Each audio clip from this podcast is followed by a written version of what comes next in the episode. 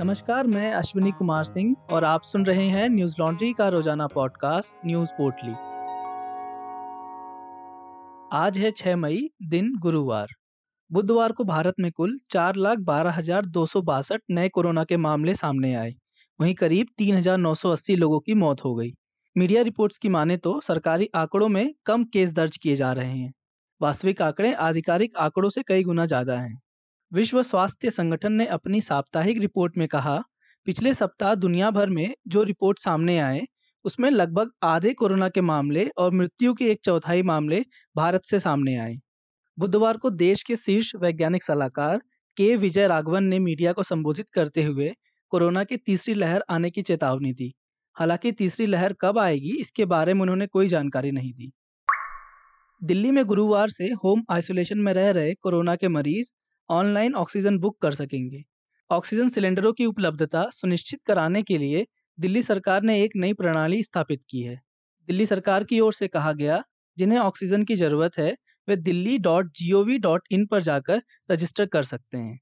उन्हें खुद की फ़ोटो, आधार कार्ड की कॉपी और पॉजिटिव कोविड रिपोर्ट जमा करनी होगी। जिनका आवेदन स्वीकृत होगा, उन्हें जिला मजिस्ट्रेट से ई पास मिलेगा, जिसमें कब, कहाँ और किस डिपो पर ऑक्सीजन मिलेगा इसकी जानकारी लिखी होगी। बता दें कि पिछले 24 घंटों में दिल्ली में कोरोना के इक्कीस हज़ार नए मामले सामने आए, वहीं 311 लोगों की मौत हुई है। पश्चिम बंगाल में हो रही हिंसा पर गृह मंत्रालय ने जाँच के लिए चार सदस्यीय टीम का गठन किया है। गृह मंत्रालय के एक एडिशनल सेक्रेटरी की अध्यक्षता में यह टीम आज बंगाल के लिए रवाना हुई। यह टीम चुनाव के बाद की हिंसा, जमीनी हालात और राजनीतिक कार्यकर्ताओं पर कथित हिंसा की घटनाओं पर गौर करेगी। इससे पहले बुधवार को गृह मंत्रालय ने बंगाल सरकार को हिंसा पर रिपोर्ट भेजने को कहा था। मंत्रालय ने हिंसा रोकने के लिए उठाए गए कदमों की भी जानकारी मांगी थी, जिसका बंगाल सरकार ने अभी तक कोई जवाब नहीं दिया। इससे पहले बुधवार को ममता बनर्जी ने आरोप लगाया कि हिंसा इसलिए हुई क्योंकि राज्य की प्रशासनिक व्यवस्था पिछले कुछ महीनों से चुनाव आयोग के नियंत्रण में थी। साथ ही उन्होंने हिंसा भड़काने के लिए बीजेपी को जिम्मेदार ठहराया। केरला सरकार ने आज राज्य में पूर्ण लॉकडाउन की घोषणा की है। 8 मई से 16 मई तक पूरे प्रदेश में लॉकडाउन रहेगा। हालाँकि इस दौरान आवश्यक सेवाओं को छूट मिलेगी। केरला में पिछले 24 घंटों में इकतालीस नए कोरोना के मामले सामने आए, जिसके बाद राज्य सरकार ने यह फैसला लिया।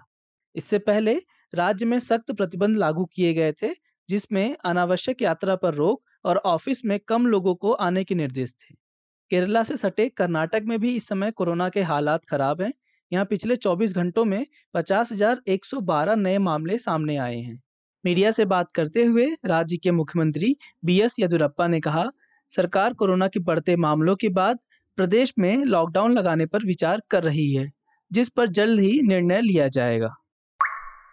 चीन ने गुरुवार को ऑस्ट्रेलिया के साथ होने वाली आर्थिक बातचीत को निलंबित कर दिया। चीन के इस कदम को ऑस्ट्रेलिया ने निराशाजनक बताया है। उसने कहा, रिश्तों में खटास होने के बावजूद भी हम फिर से वार्ता के लिए तैयार हैं।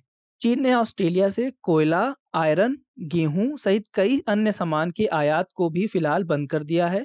चीन ने यह कदम हाल ही में ऑस्ट्रेलिया द्वारा बेल्ट एंड रोड परियोजना से जुड़े दो समझौतों को रद्द करने के बाद उठाया है।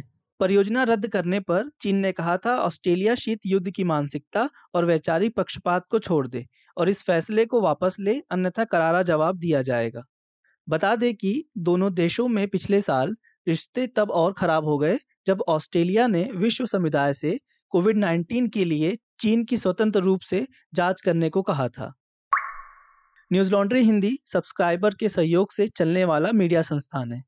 हम ग्राउंड रिपोर्ट्स इंटरव्यूज़ पॉडकास्ट और वीडियोस के माध्यम से अपने पाठकों तक निष्पक्ष और तथ्यपूर्ण खबरें पहुँचाने का प्रयास करते हैं।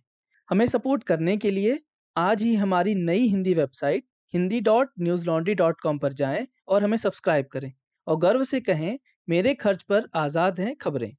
आज बस इतना ही। आपका दिन शुभ हो। कोरोना प्रोटोकॉल का ध्यान रखें। नमस्कार। न्यूज़ लॉन्ड्री के सभी पॉडकास्ट ट्विटर आई और दूसरे पॉडकास्ट प्लेटफॉर्म पे उपलब्ध हैं। खबरों को विज्ञापन के दबाव से आज़ाद रखें। न्यूज़ लॉन्ड्री को सब्सक्राइब करें।